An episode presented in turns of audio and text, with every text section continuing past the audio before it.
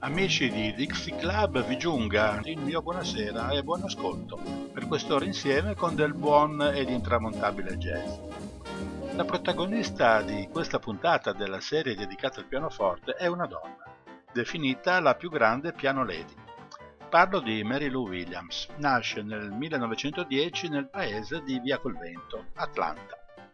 Figlia di una pianista dilettante di ragtime e spiritual, assimilò la passione per la musica dai primissimi anni di vita e imparò a suonare il pianoforte a orecchio, seguendo l'esempio dei pianisti professionisti che frequentavano la sua casa e dai quali apprese l'importanza del ruolo e della potenza della mano sinistra. A sei anni si trasferì a Pittsburgh, dove a 12 avvenne il suo debutto professionale con le grandi band, sostituendo un pianista in uno spettacolo di Woodville. Ha rivisitato, interpretato e collaborato con artisti come Jelly Roll Morton, Willie the Lion Smith, Fats Waller e Duke Ellington. A 16 anni sposò il sassofonista John Williams, che negli anni 40 avrebbe poi suonato con Cootie Williams e Earl Hines. Si trasferiscono quindi a Memphis dove ebbe luogo il suo debutto in sala d'incisione col gruppo del marito, i Cinco Jazzer. Eccoli in un'incisione del 27, Goose Grease, per l'etichetta Paramount Records.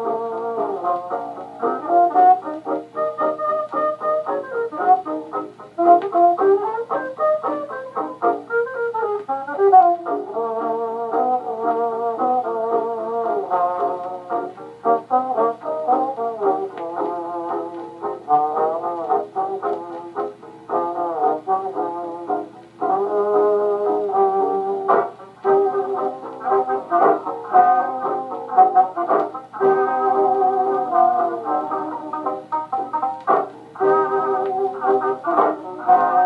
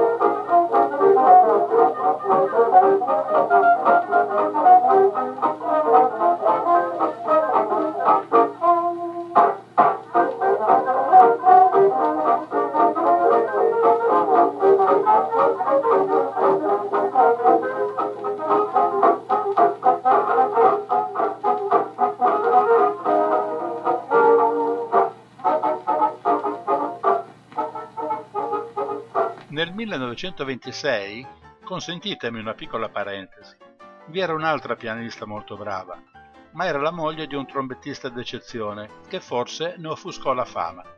Era Lillarden Armstrong, moglie di Lewis.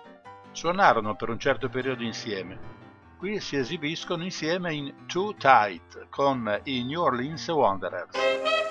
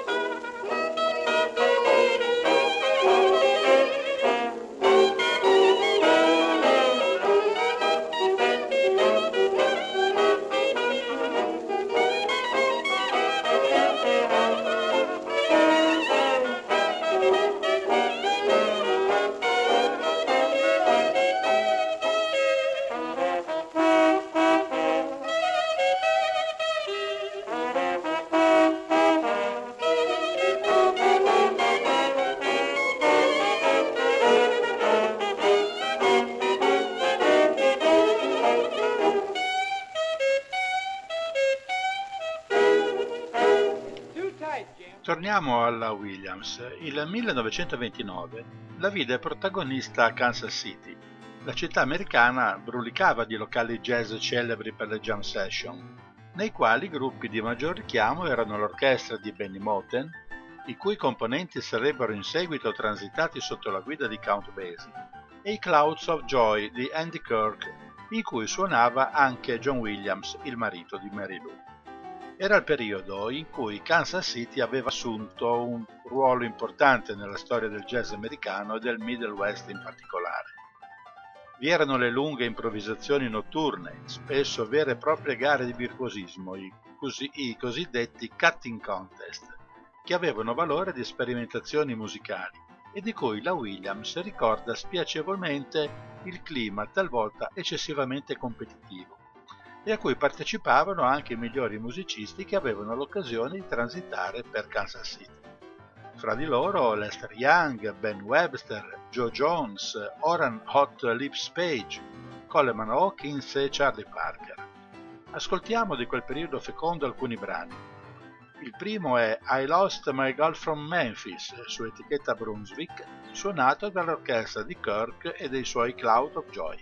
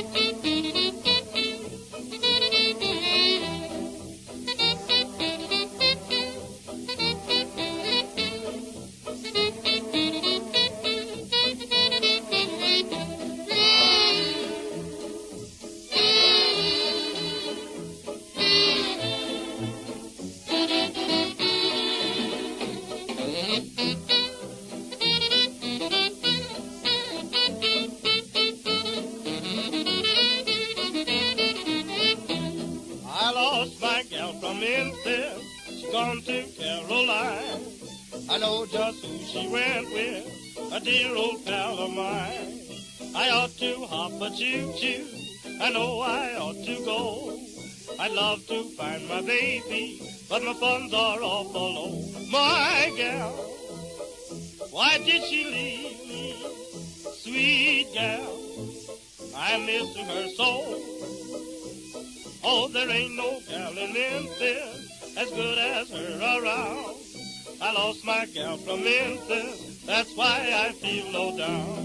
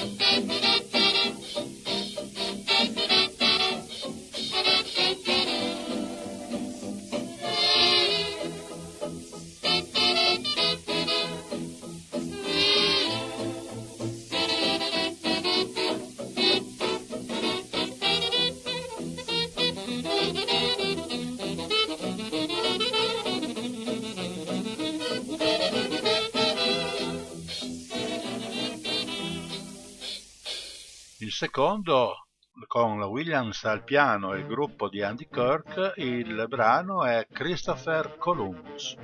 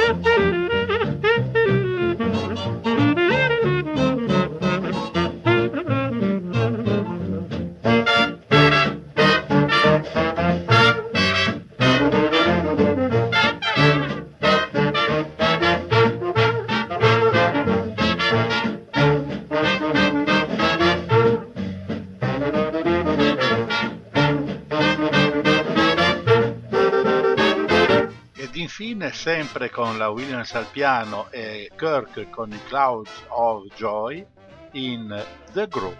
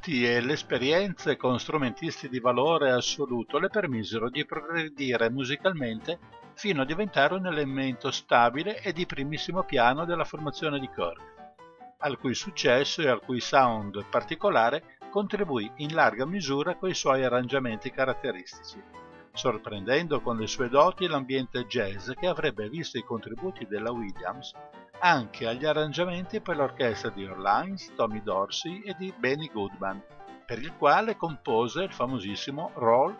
Well, now we call up Benny Carter and Matt to give a good background while Mary Lou Williams gives out with a famous original composition called Roll 'em.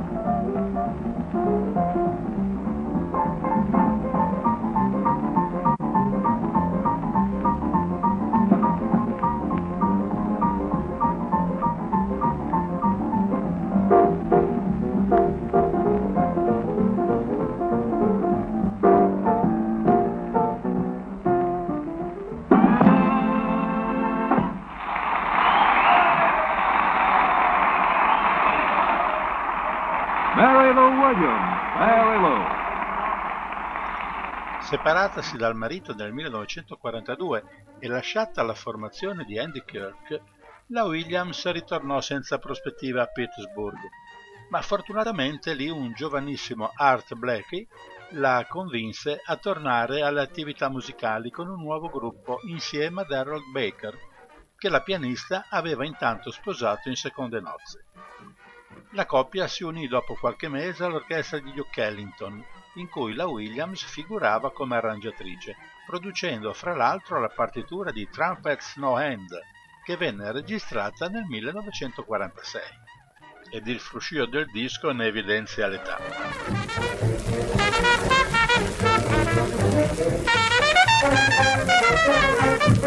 Un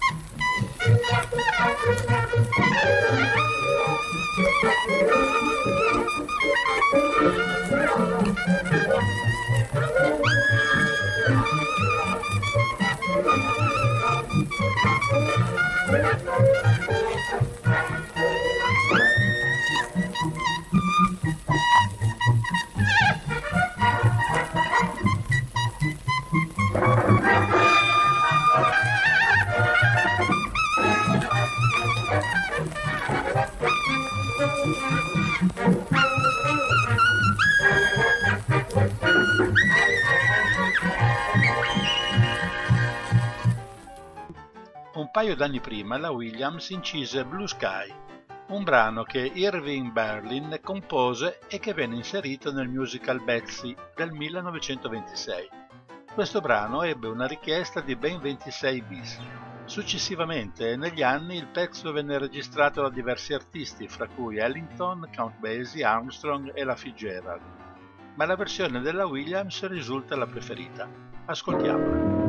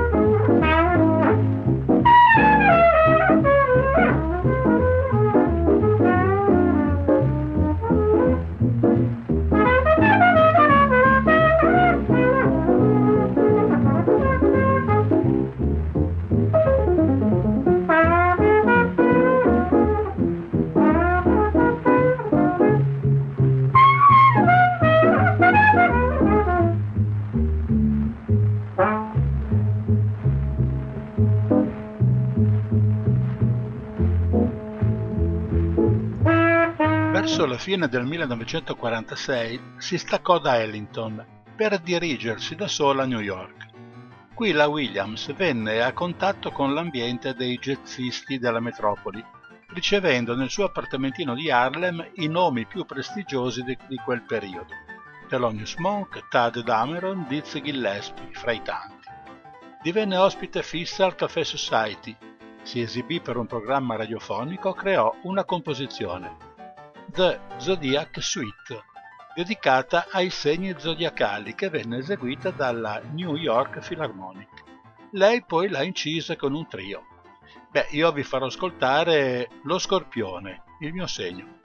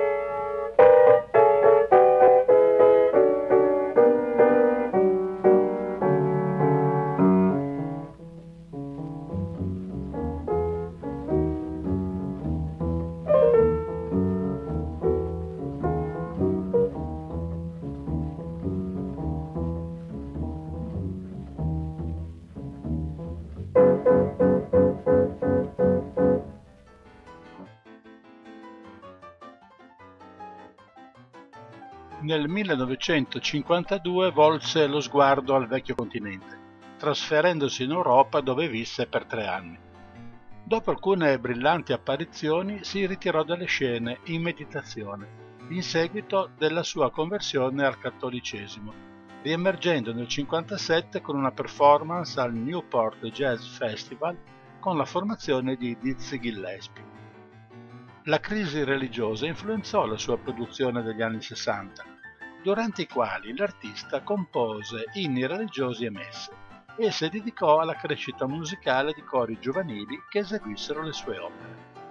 Oltre a questo costituì a Pittsburgh il Jazz Festival, creò una propria etichetta discografica e si diede da fare per rivitalizzare i locali jazz di New York che erano in continua decrescita. Nel biennio 68-69 tornò a esibirsi in Europa assorbendo successivamente le novità stilistiche che si stavano sviluppando e che per la Williams culminarono in un concerto insieme a Cecil Taylor in cui i due pianisti percorsero il filone del free jazz, esibizione che peraltro non riscosse successo. L'anno successivo fu l'ospite di richiamo in un concerto alla Carnegie Hall in onore di Benny Goodman, che la presenta insieme ai componenti il complesso. Thank you very much, ladies and gentlemen. I, I don't think I should let the evening go by without uh, introducing my wonderful colleagues here. First of all, Mary Lou, Mary Lou Williams at the piano.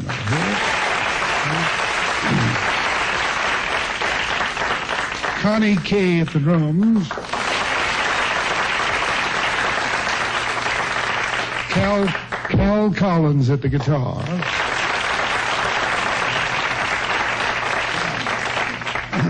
Major Howley at the bass violin. And uh, this time we'd like to play a tune written by the late Fats Waller. Of course, you all know there's a big hit show on Broadway, Broadway now called Fats Waller. And I'd like to play one of the tunes called uh, Ain't Misbehaving.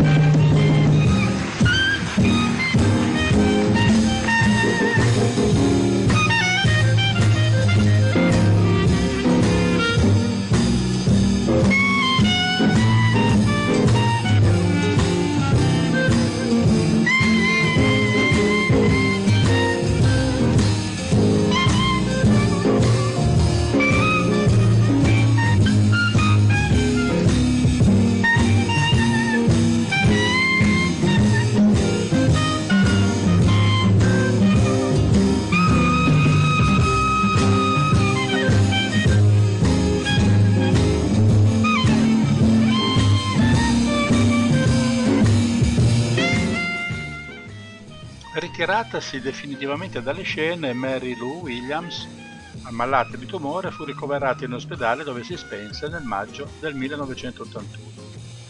Abbiamo dunque conosciuto un'altra artista di indubbio valore che ha contribuito a tenere alta l'immagine del jazz nel mondo. Ve ne sono altre, anche se non conosciute al grande pubblico, ma queste sono altre storie e ne riparleremo nelle prossime trasmissioni.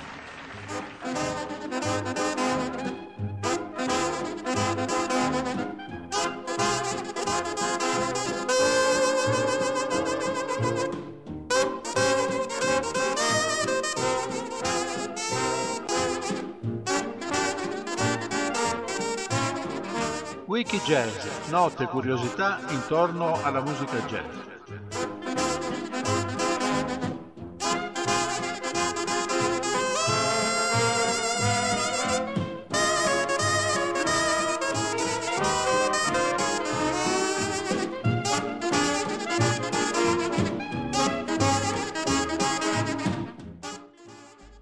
Wiki Jazz questa sera ci porta indietro nel tempo. Siamo nell'aprile del 1945, la guerra sta per finire e siamo a Bologna. Questo è lo scenario del libro di questa sera, Carta Bianca, il primo romanzo giallo di Carlo Lucarelli, scrittore, sceneggiatore, regista, conduttore televisivo con Blu Notte, Misteri Italiani. Un libro che non è propriamente un giallo, anche se gli elementi distintivi ci sono tutti ma è piuttosto una fotografia dello stato d'animo con cui si viveva in quel periodo. Bastava un sospetto per finire male e talvolta era meglio girarsi dall'altra parte, atteggiamento non proprio responsabile, ma che forse ti permetteva di tornare a casa alla sera. Siamo agli ultimi giorni della Repubblica di Salò. Gli alleati sono al di là della linea gotica. La classe dirigente del regime ha ormai i giorni contati e cerca di salvarsi in ogni modo cercando accordi con quelli che saranno i vincitori. In tutto questo caos, il commissario De Luca viene incaricato di indagare su un omicidio. De Luca è una persona onesta, arriva dalla polizia politica, ma ha chiesto di passare la questura e questo è il suo primo incarico. Col suo collaboratore, il maresciallo Pugliese, si rende subito conto che indagare su quell'omicidio sarà problematico e molto rischioso la vittima, Vittorio Reinhard, è un giovane di origine tedesca, amico di Gerarchi vicino al duce. Reinhard è stato ucciso con una pugnalata al cuore e poi l'assassino lo ha colpito anche all'inguine, segno certo di un omicidio a sfondo sessuale. La casa apparentemente è in perfetto ordine, ma la persona di servizio assuntina, una ragazza sfollata, è stata licenziata qualche giorno prima. Mentre il nostro commissario sta indagando, l'esercito americano si avvicina sempre più e nelle strade dell'Italia liberata risuona la musica proibita, il jazz di Glenn Miller. Il brano che vi propongo è My Body.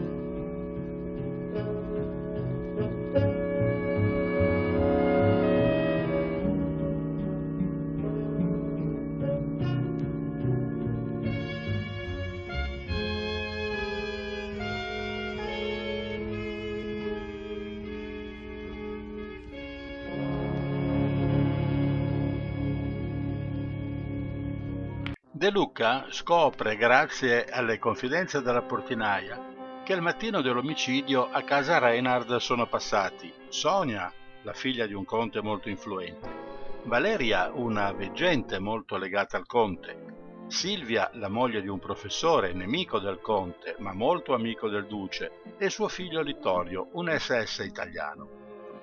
Insomma, troppe persone tutte importanti. Finora il regime aveva sempre insabbiato casi del genere.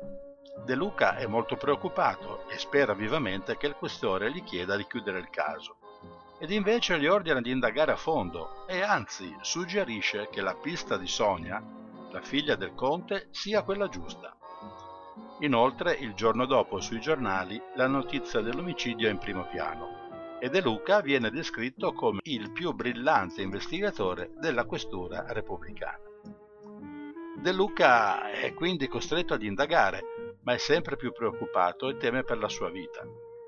Nel frattempo, inspiegabilmente, sia la portinaia sia suo marito vengono uccisi, ma nel caos di quei giorni è impossibile capire che cosa stia succedendo. Intanto gli alleati sono sempre più vicini. Continuando con le sue indagini, De Luca si fa finalmente un quadro di quanto accaduto. Sonia era andata da Reinhard per avere la morfina e quest'ultimo si procurava dal Littorio che la commerciava con gli inglesi poi era andata Valeria e poi Silvia con il figlio, che però avevano trovato Reinhard già morto. De Luca pensa quindi che l'assassina sia Valeria, la interroga, ma lei nega e gli racconta che ha appena aiutato Assuntina, la servetta, ad abortire. A quel punto De Luca capisce che la situazione è molto più semplice. L'assassina è Assuntina, messa incinta da Reinhard e poi abbandonata mentre sta per arrestarla, scopre che Silvia e Littorio si sono suicidati, o forse li hanno suicidati. E sui giornali c'è la dichiarazione del questore che dichiara che Reinhard è stato ucciso da Silvia, che il conte è sotto l'occhio vigile della polizia. Insomma, il questore apparteneva alla fazione del professore, ma la situazione precipita e i partigiani sono alle porte insieme all'esercito americano.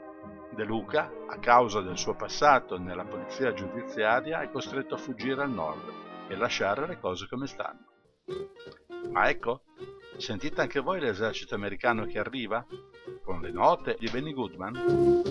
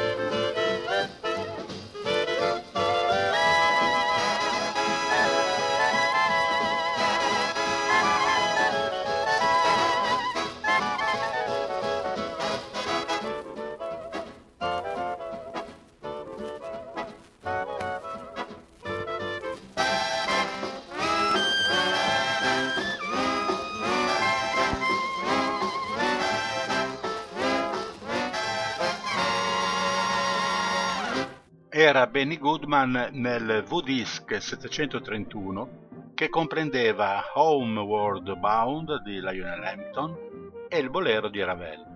Le musiche di questo wiki jazz sono tratte dai Victory Disc, dischi dell'operazione V-Disc, che portò in giro per l'Europa ed il Giappone tra il 43 e il 49 8 milioni di dischi jazz di musica classica e popolare, abbinando l'azione liberatrice delle truppe americane con musiche che venivano dal Nuovo Mondo e conquistarono le popolazioni europee sofferenti dopo anni di conflitto, fame e dittatura. Fu il capitano Howard Bronson ad avere l'idea dei V-Disc nel 1943. Bronson si occupava del settore musicale nel programma ricreativo per le truppe. Propose una produzione discografica per i reparti al fronte, che piacque subito agli alti gradi.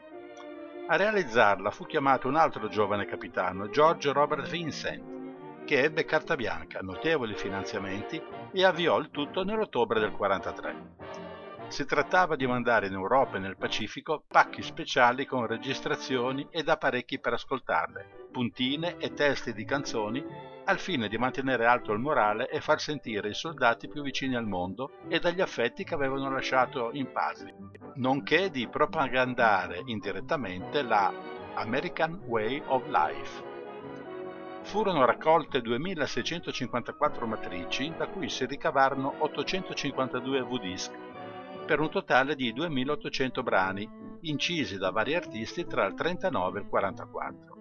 Per quanto riguarda la nostra musica, il V-Disc fu lo strumento principe che permise nel dopoguerra ai precursori del jazz italiano, come Franco Cerri, Giampiero Boneschi, Gorni Kramer ed Enrico Intra, ed altri ancora, allora giovani musicisti, di studiare ed apprendere i segreti della musicalità sia nelle fasi di composizione che di esecuzione e di improvvisazione dei grandi jazzisti americani. Al prossimo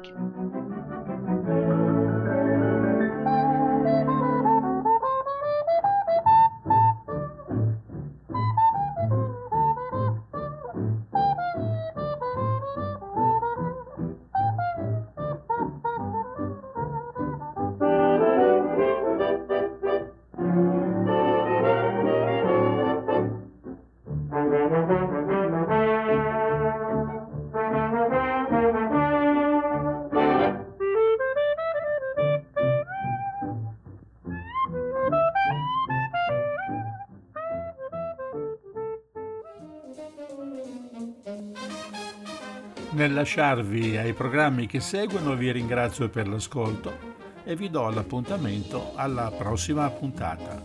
Grazie davvero da Giorgio Moncagatta. Good night and good luck.